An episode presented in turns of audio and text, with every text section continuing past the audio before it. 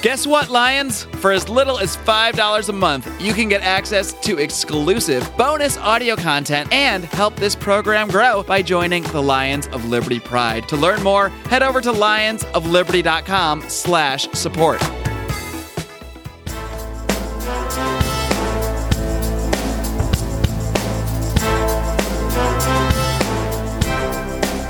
Welcome to Felony Friday, a presentation of the Lions of Liberty podcast. Here is your host, John Odermatt. Felons, friends, and freedom lovers, it is time for another edition of Felony Friday right here on the Lions of Liberty podcast. Of course, Felony Friday is the show where each and every single Friday I focus on exposing injustice in this nation's broken criminal justice system.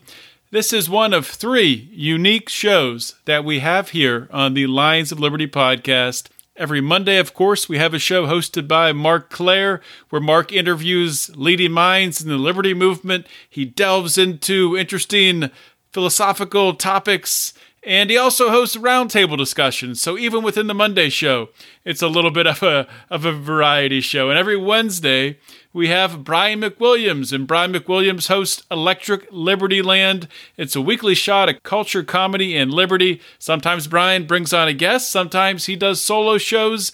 And last week, Brian had maybe his most epic rant that I've ever heard talking about the me Too, hashtag Me Too, and how people were distorting it. An excellent show. If you haven't heard Brian McWilliams, definitely check it out. You can get all three of these shows Monday, Wednesday, and Friday by subscribing on the Lions of Liberty podcast. Subscribe on iTunes, Stitcher, Google Play, wherever you get your podcasts. You can find the Lions of Liberty podcast right there. This is the 95th episode of Felony Friday. So that means you'll be able to find the show notes page with links and notes to everything we're going to discuss today at lionsofliberty.com slash ff95. Today, my guest on Felony Friday is Holly Kuhlman. Holly ascended the corporate ladder over a 16 year period, serving in administrative needs of senior and executive vice presidents at a large tech company. A lot of you are familiar with it, Hewlett Packard. And during this time, she found herself targeted under a federal investigation. Upon legal advice, upon obtaining legal advice from a lawyer, she took a plea deal to avoid exorbitant costs, which uh, also avoided taking her case to trial. Holly was ultimately given a 21 month sentence and for this is for one count of wire fraud with restitution of uh, $954,000.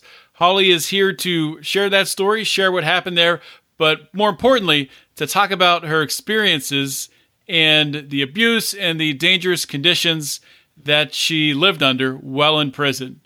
Holly, welcome to Felony Friday. Thank you, John. Thanks for having me. Well, thank you for coming on the show. And this is an important topic, very important topic. And before we get into talking about the stuff that you've, that you've written about in the past, your experiences in prison, a lot of the abuse and dangerous circumstances you were subjected to, I do want you to bring our Felony Friday audience here up to speed on exactly what led you into the circumstances that got you federally investigated, ultimately charged and accepting a plea deal. Sure.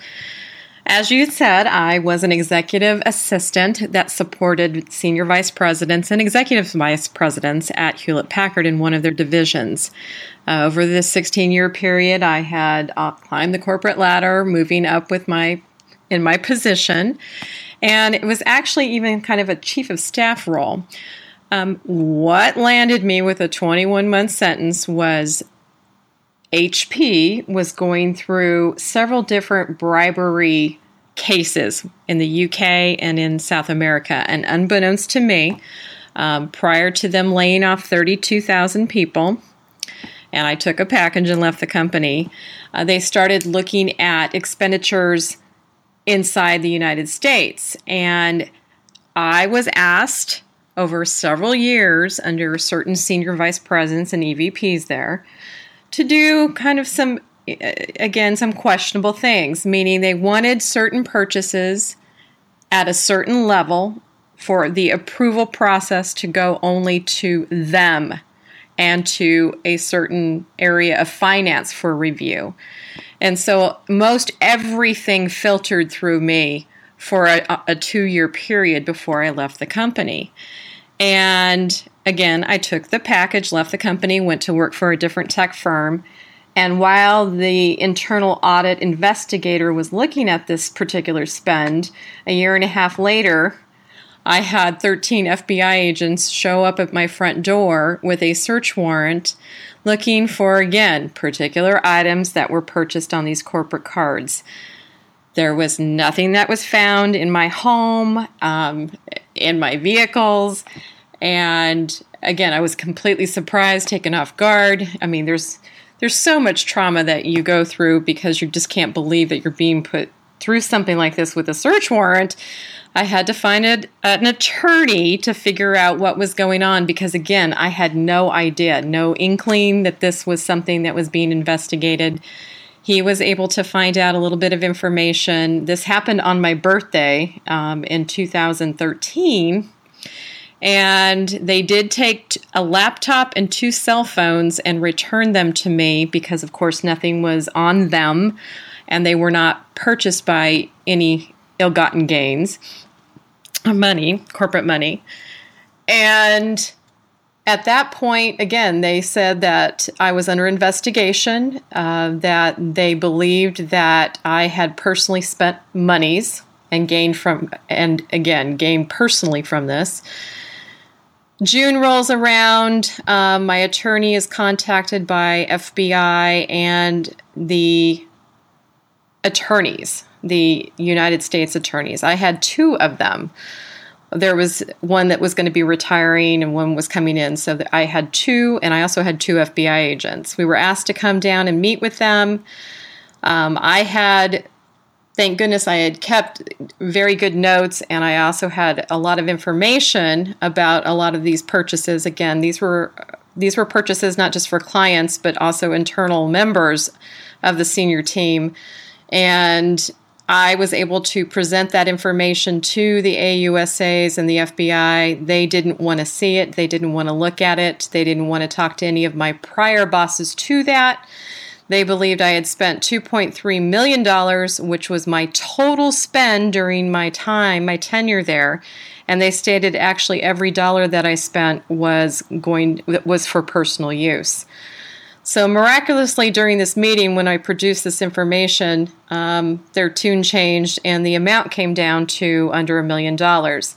Again, they were looking to try and make things punitive. Uh, there is a threshold and a mandatory sentencing dependent on loss, an amount of loss. So they were they were wanting me to go to prison, and they were looking for 27 to 33 months. Uh, after I met with them a week later, I got a plea deal, and my attorney that I now work for, we still kind of talk about this. We're a little bit at odds about this. He said, This is the best deal that you're going to get. Um, even though, again, we tried to give them all this information, proving everything, they really didn't have to do much work. They said, No, we feel that this is the person. And again, the plea deal was 27 to 33. I ultimately was sentenced by the judge to 21 months. It did take a year from the time that I accepted the plea until I was sentenced. So, did any of your bosses or any of the senior executives at HP were they included in any of this federal investigation? You know, no, at the, they were not. Um, every senior v- VP and EVP had already left the company when they did the layoffs. They were already employed elsewhere the managers that I had prior to them did step forward, tried to meet with the prosecution, tried to state there's no way that this could happen. And in fact, the prosecutor said, Thank you so much for your time. Um, instead of the, they thought that I was running this scheme between 2006 and 2012. They changed their tune and said, Well, thank you for your information. Um, we'll just change it from 2008 when you left the company to 2012 and we're not going to change the amount of money. So i did have bosses trying to stick up for me but no there was no other investigation of the senior senior leadership team. Yeah i think it's it's important to remind uh, our my listeners here that you know so often in the criminal justice system, people see someone like yourself who ends up accepting a plea deal, and they look at that and automatically assume that this person, yourself in this case, has accepted the guilt, is admitting doing something wrong. When as, you, as you've just laid out here, you know, there's a lot of times where someone will accept a plea deal simply because to fight it would be super expensive, and 99% of the time you're not going to win because the prosecution 99% of the time. Unfortunately a lot of the time in today's criminal justice system they don't care about the truth. They care about getting convictions. They care about continuing to uh, continue to put people either behind bars at a at a lesser charge. Um, they ultimately a lot of prosecutors don't want to take uh, these uh, these cases to trial. They're happy to take a plea deal because they're not they're not interested in drilling down and actually getting to the truth of, of what occurred. Oh, I, I, was absolutely blown away by this. For the when you're going through it and you you're just wanting to say, okay, this isn't the truth, and they don't really want to hear it. Again, they created a narrative. Yes, it is. It's big business. They don't really want to work that hard. And when I did want to fight this, uh, you know, I was told again it was going to be hundred thousand dollars to take it to trial with a ninety nine percent conviction rate, and you're going. I, hundred thousand, and with that, with the odds are stacked against you. So yes, you ended up having to sign a plea, and everything that they said about you, yeah, that's what you have to. You have to just own it at that point. It was very difficult. It's just so difficult. I can only imagine. So I guess that's, that's a good question to ask. At you know, you accept your plea. You you know, it's it's just a matter of time until you're going to be serving this sentence. What was going through your mind?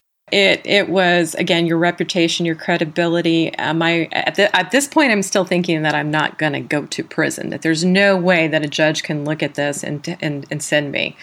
And again, it, it just that I think that's a, a, a normal phase that most people in this position go through. They're in denial.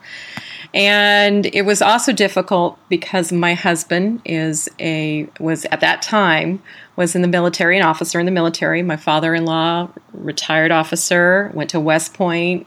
It just it was so hurtful eh, and being in these in the media and again it's the same regurgitated story over and over about how I personally gained from this and that's not true.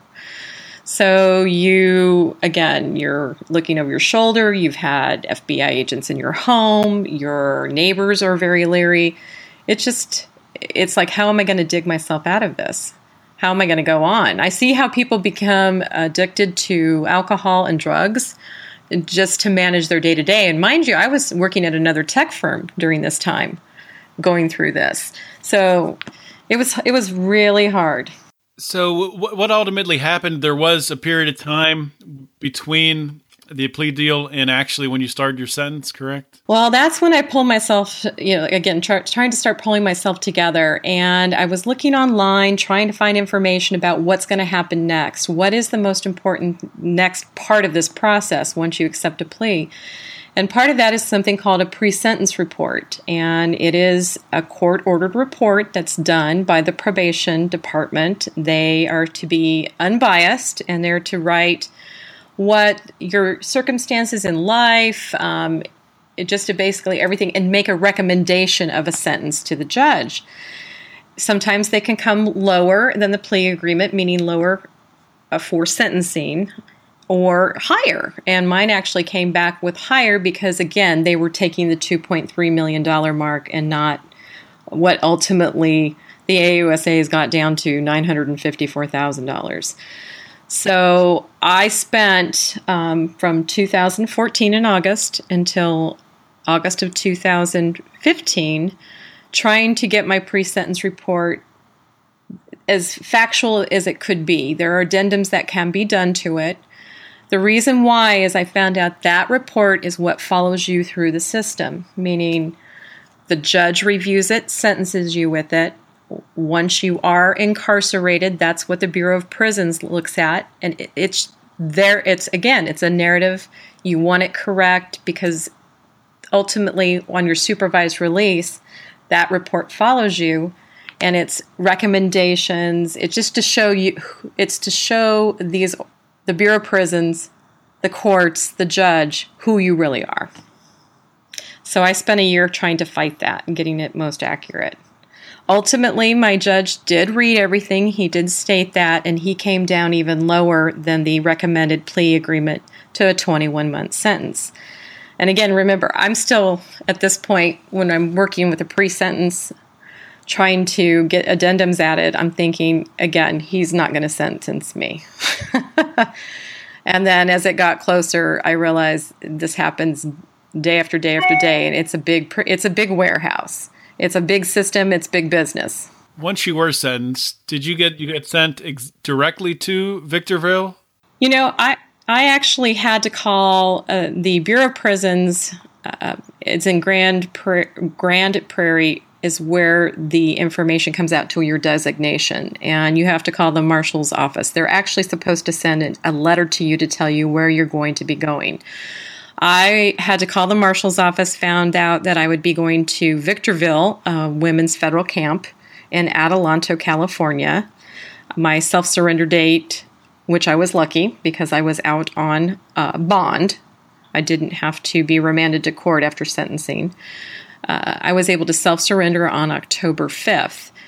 I did as much research as I could on Victorville uh, for the fact that Victorville is located uh, uh, it's a federal correctional complex, a men's penitentiary where, again, very violent offenders are housed, and two men's medium security facilities are located on the same complex as the women's camp, which is the lowest level. And the women's camp has about 330 women, give or take, depending on the month.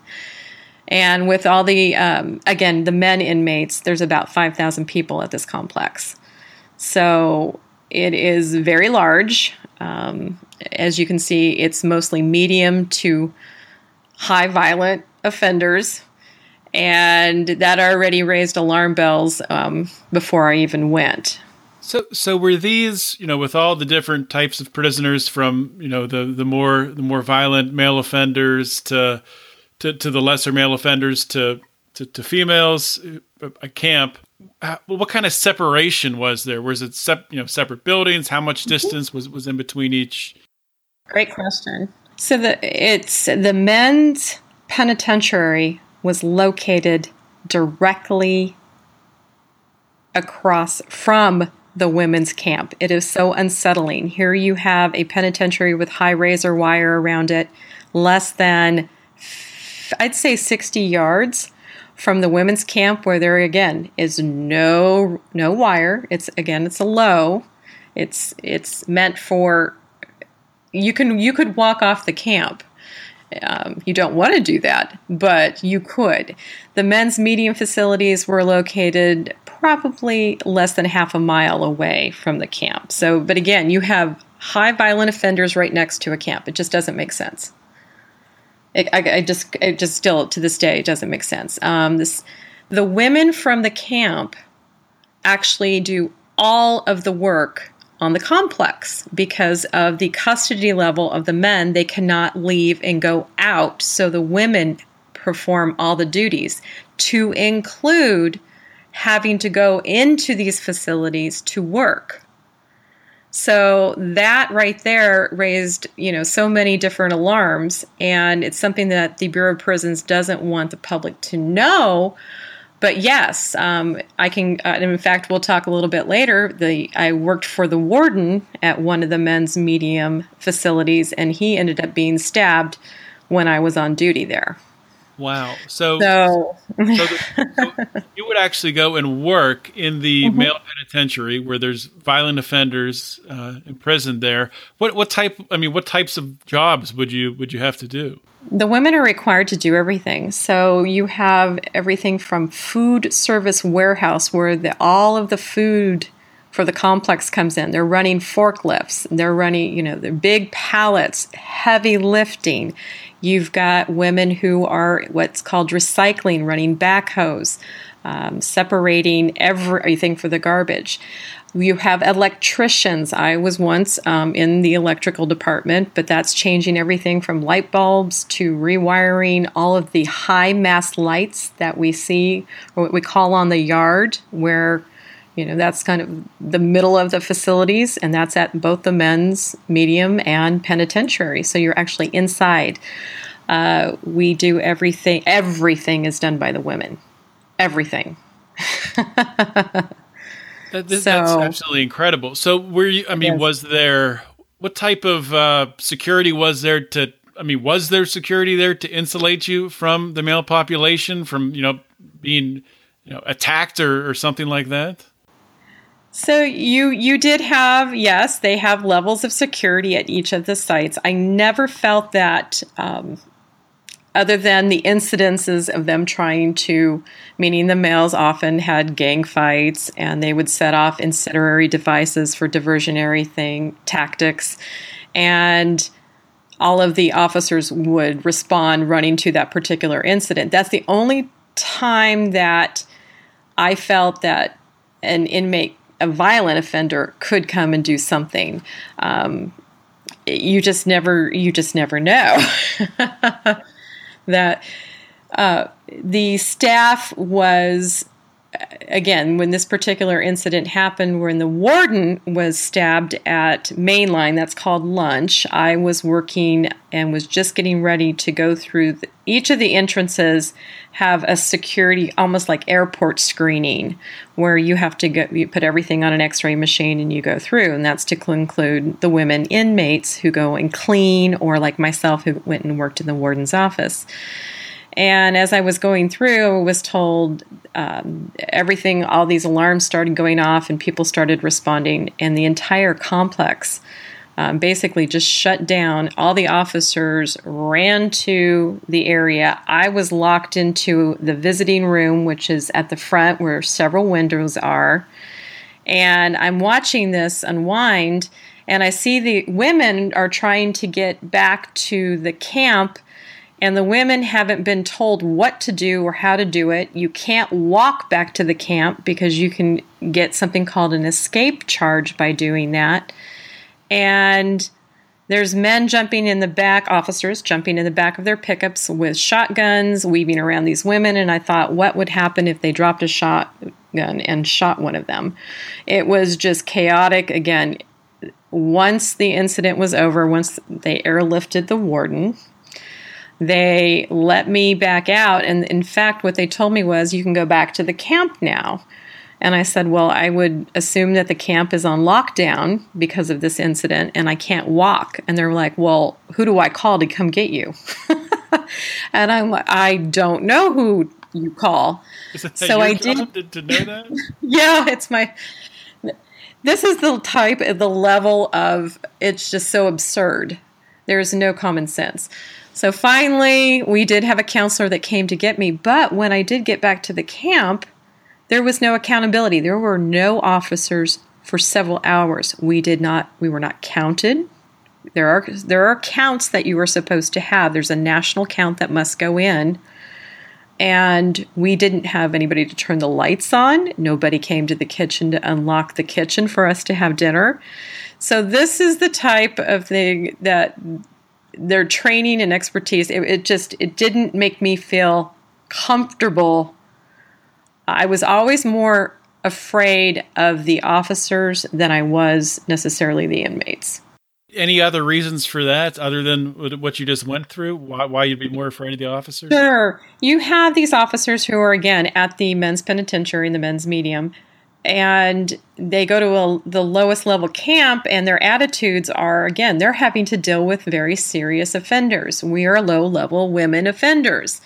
And they like to treat you as again the authority level is just unbelievable. The you just don't know the scrutiny and what they they're verbally abusive. Um, they can sexually harass you uh, you're just dealing with, again, a very angry, is what I would always say, officer. They don't like going to the female camp because they're always afraid that somebody is going to cry, even rape.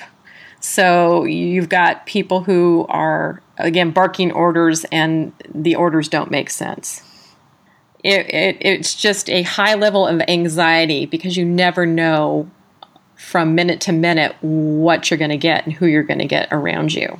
So one thing you did in a in a response to this is you had a, a blog that you were writing while you were in camp, right? Yes, I, I openly, because again, I'm a stickler for policy, We'll follow the policy. I realize I'm there to, you know, again, there's a punitive thing that's attached to this. But I openly blogged about this particular incident after it already made the news.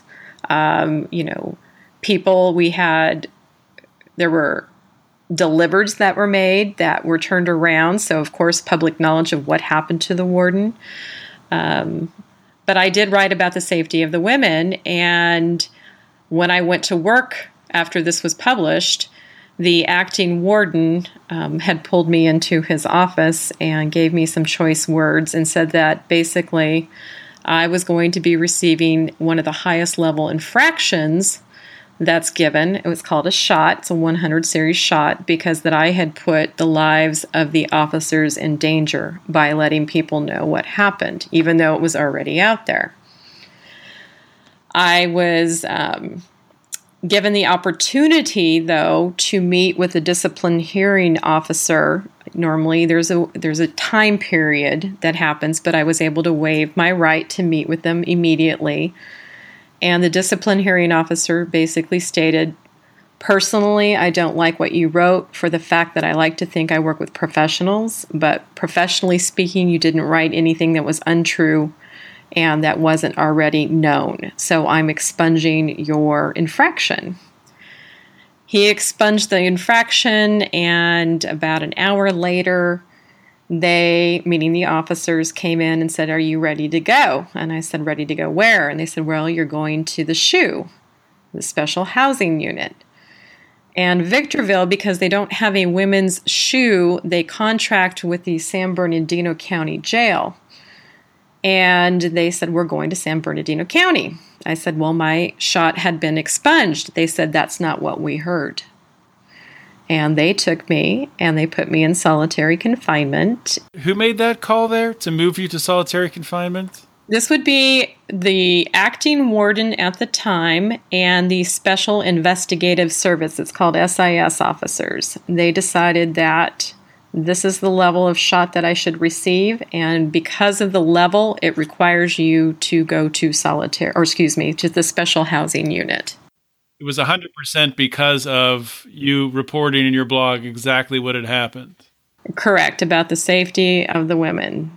But they tried to flip it around, stating that I, again, put their lives in danger by what I wrote, which didn't make any sense. Yeah, how would how would that put their lives in danger?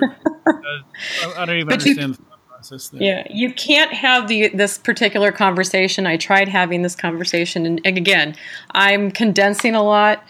It was it was I received personal threats from the SIS officer saying that um, he would see to it that I would never be able to come back to Victorville, that I, he would see that I could never publish my blog again, um, and that I would suffer. How would I like to have the FBI um, look into the possibility that I had something to do with the warden stabbing as a threat. Wow.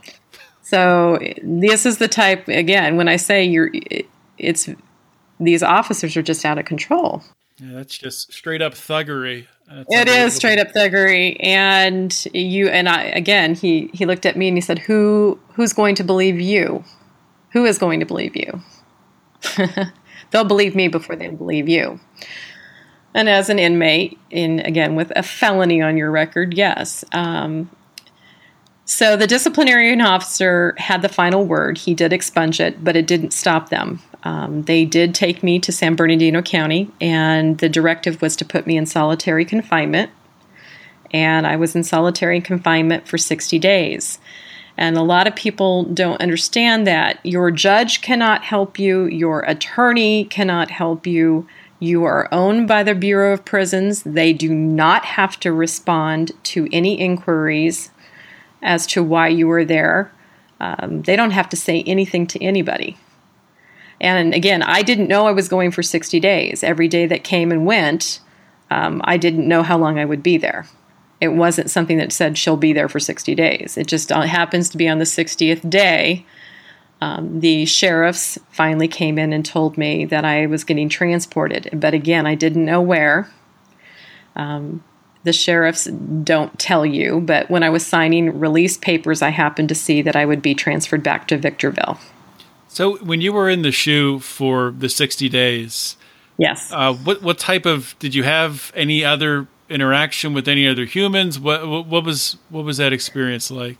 So, John, this is probably this is the worst. I always said that my sentencing or having to go through this was the worst, but no, living being put in solitary confinement in a cell that is five feet by ten feet, concrete with a toilet, with a sink that has no hot running water and a trickle of cold water that's brown you are in i was san bernardino county happens to be the women's solitary area is downstairs. So it's in a basement like setting. It's freezing cold. The lights are fluorescent. They're on 24-7 there is no clock. You are locked in your cell.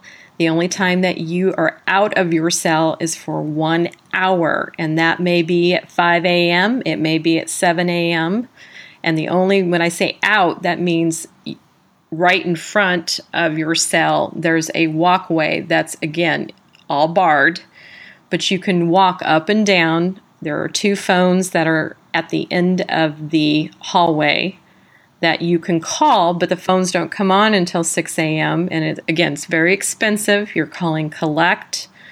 Um, and you get one hour. I'm also next to what is I say it's a small closet and it was filthy black. When I first walked by it, I didn't realize that was going to be the shower.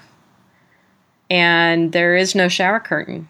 And you, I was like, there's no way I'm going to take a shower in that. But you get to the point where you have to take a shower in that. I'm next to women who are screaming 24 um, 7. There's mental health problems. There are people with staph infection, MRSA. There are, this again, these are people that are being transported or waiting for court at the county level. So not only did I experience what life is like at a federal prison, I've, I've found out what county jail is like and in solitary. After that one hour, you're back in your cell and that's it. I had two, I had access to two library books while I was there for 60 days and you're actually supposed to be able to get a library book. They give you a golf pencil and a couple pieces of paper when you first get there, but anything else you'd have to purchase, and it's extremely expensive. I don't know if you saw. I think it was last week's 60 Minutes. Oprah had a uh, had an interview on 60 Minutes talking about Pelican Bay. And I mean, the, the one good thing about it is it seems that the state of California, at least, is pivoting away from really there was a time in the in the 80s and 90s when they were expanding uh, their use of solitary confinement. They thought it was this, you know, this breakthrough. It was the greatest thing to to put people in solitary confinement in order to contain gang violence and stuff like that. When when in reality, it's you know, the, when you lock people in a tiny little cell for um, you were in for two months with which is awful, terrible. Um, you know, people spend there are people years, for years, decades, 20, 20 yes. years in there, and they lose their minds. Um, and that's what you do do because it's deprivation of of almost everything. It is uh, you don't speak, you don't talk. There's nothing. I mean, you're in there. You're caged. It's inhumane. So I think they did a very good. She did a very. That was a very good interview that they did, an expose on that. So yes, my experience is the same type of symptoms that that what they were showing. And I I'll never forget when they came, meaning the case manager and my and the secretary for the unit where I was at at Victorville came to pick me up. She looked at me and said, "I bet you think Victorville is a palace now." And I said, Indeed. And that's all I said. So when I did return to Victorville, I found it very interesting. The guards and the officers were not allowed to speak about me or any of my information. And when I questioned or asked for a copy of the original infraction, I was told that it didn't exist and that my time in San Bernardino County Jail was swept under the rug. It was never on any of my formal paperwork. So it's like it didn't happen. the only the only way that I can prove that I was there is that I had a registration number at San Bernardino County. That's unbelievable. So th- so they they just think people won't believe you or I mean it's They knew that they sent me on it with no infraction and having it expunged and they made a mistake and were very worried of what I was going to do about that. So instead of addressing it, they really they did leave me alone, meaning the officers no longer I wasn't getting any harassment. Um, the type of job really they left me alone. So ultimately, you when did you get out of uh, the Victorville camp? I was uh, my January fifth of this past year in 2017, and then I went to the halfway house, which is something that we all meaning in the federal system, you are mandated to do. You're going to get some form of halfway house, even if you have a home to go to and a job. So it's just another, you're moved along. And again, where that pre sentence report that I talked about is just passed on to the next set of again group that you have to have to go through and it, while you're in the halfway house there's certain things did you have to go mm-hmm. out and, and, get some type of job when you were in the halfway house or you do. The requirement is for you to go to something called home confinement. You have to complete what you have to complete these absurd classes. And when I say classes, this is your taxpayer dollars are paying for this. These are because the halfway houses are contracted with the Bureau of Prisons. So you're still under the Bureau of Prisons purview. But you have to take things like for reentry, like, for example, how to find a job. And on one of the slides that they showed, it was contact the yellow pages. Get the yellow pages out to look for a job. and I couldn't believe that. So, again, these are the type of classes that you must fulfill. You must have a home line installed um, with just basic, no call waiting, no answering. You have to, again, look for employment or already have employment. It must be full time. This particular halfway house I was at, you could not contract, so meaning you couldn't be an independent contractor, you couldn't have a 1099. They wanted a W 2 paying job. While you're at the halfway house, you pay 20 to 25% of your gross pay to stay there until you meet the requirements to send your to be sent to home confinement. So really there's no incentive for them to send you to home confinement because then they don't get paid. There was a law that passed that stated once you're in home confinement, you no longer pay your, your gross salary to them. Right. So they, they have an incentive to to keep you there. To keep you. And, they do. Yeah. On top of that, with uh, you know, there's been some budget cuts I've heard in. I don't know if it's it's mostly at the federal level. So there's less and less halfway houses. So you're getting people backed up in prison who can't get into ha- halfway houses, and then you have this incentive where they're not anxious to to push people out because they're they're getting money from them. That's what's happening. Actually, the federal funding has been cut, and they're they are now going to start holding um, inmates for most of their their their prison time for their sentence. So once uh, once I got to the halfway house, and I already had a consultant job scheduled, everything was great, and then they said no, that you can't consult you cannot be an independent contractor. So the other issue was I couldn't go af- out after a certain radius to work. So that really put a damper on it because these halfway houses are not in the best part of town. So the type of work that I can do are, you know, in a corporate building or hospital or and everything was too far. So I ended up having to stay um, three and a half months at the halfway house for my full time. You got out of the halfway house when? I got out of the halfway house on April the 21st. And then where I went to the halfway house, I was in South Carolina, John. Um, my family, even though I was from San Diego, California, I did my halfway house in South Carolina.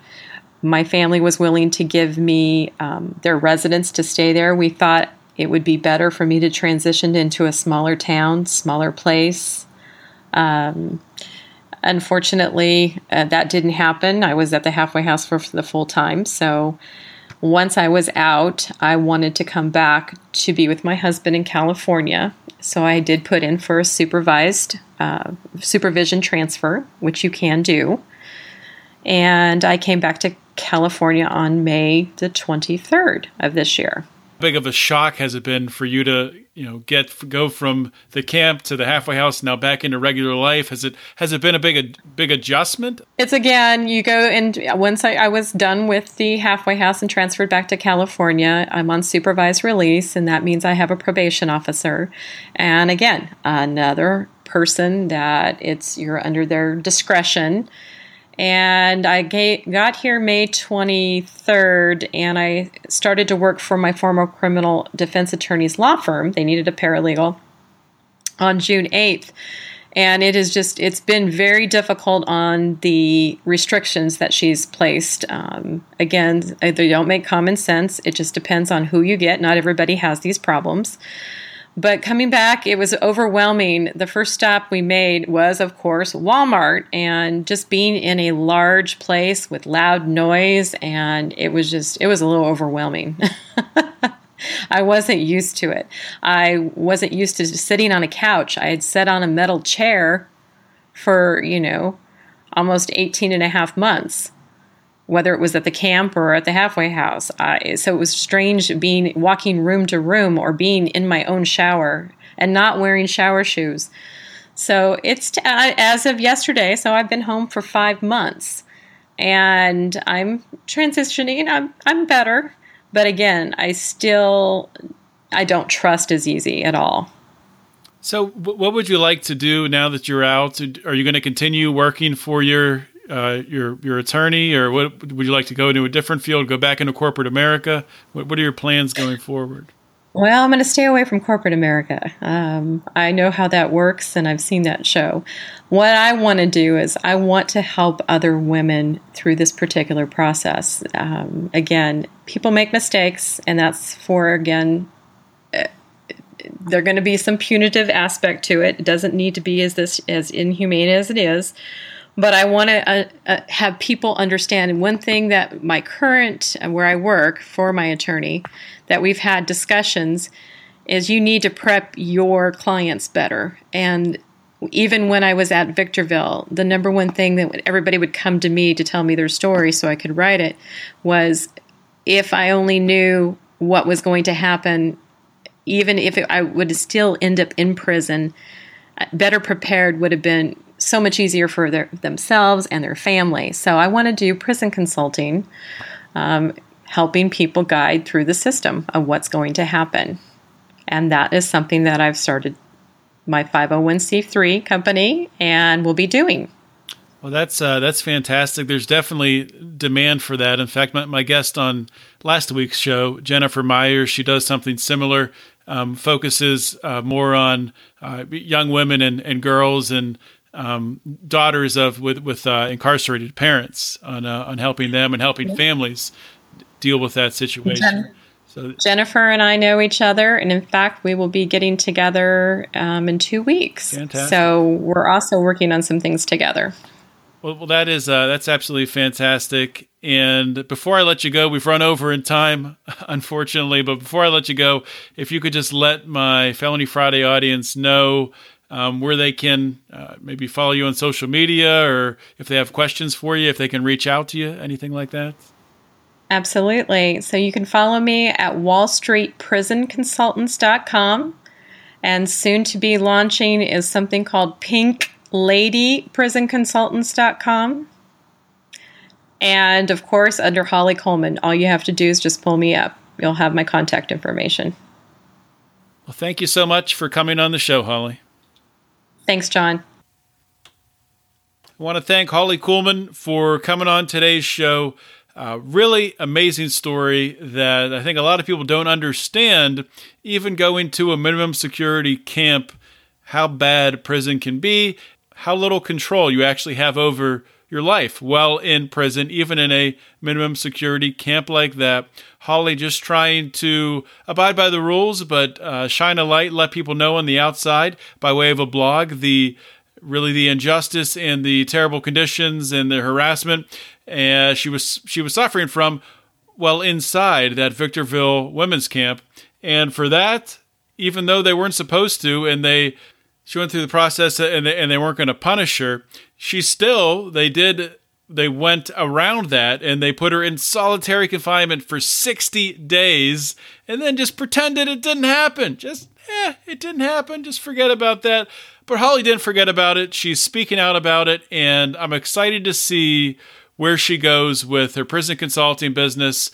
She uh, obviously is connecting with uh, some great people in the criminal justice movement, and I'm looking forward to seeing what Holly does in the future. Guys, they don't have much time. I got to jump on a jet plane to Arizona tomorrow. So, very, very early tomorrow, actually. So, I'm not going to say much at all. In fact, I'm just going to say one thing join the Lions of Liberty Pride. If you haven't yet, join right now. Go to lionsofliberty.com lionsofliberty.com slash support and by joining the Pride for 25 bucks a month, you get a monthly conference call with us. You get two free t shirts, you get a free koozie, you get access to our secret Facebook group, and you get a massive discount at our Lions of Liberty store where you can get even more merchandise from us. If you can't afford 25 bucks a month, you can do 10, you get a little bit less, you don't get the conference call, or you can do 5. You get even less than that, you don't get any free shirts. At ten, you still get a still get a free T-shirt. At five, you don't get a free T-shirt. You still get all of our great content, our conspiracy corner roundtables that we have, our degenerate gambler roundtables that we have for every week with myself, Brian McWilliams, and Rico. Also, tons of other uh, just uh, offshoot you know, bonus episodes that we come up with, some bonus Is It a Crime episodes. Sometimes we'll have a guest that we have on that'll stay on for 10, 15 minutes and you know, we'll get some questions from people in our Lions of Liberty Pride. We'll ask in the Facebook group for questions. You know, we'll give another 5, 10, 15 minutes to a guest on the show, and that's just for the people in the Pride to hear. So please, if you haven't joined, join the Lions of Liberty Pride. We got to get more people in the Pride because that's how we're going to grow this show, guys. If you like this show, if you want to support the show, please join the Lions of Liberty Pride, lionsofliberty.com slash support. That's all I got. Thank you all for listening. This is John Odermatt signing off. Always remember to keep your head up and the fires of liberty burning.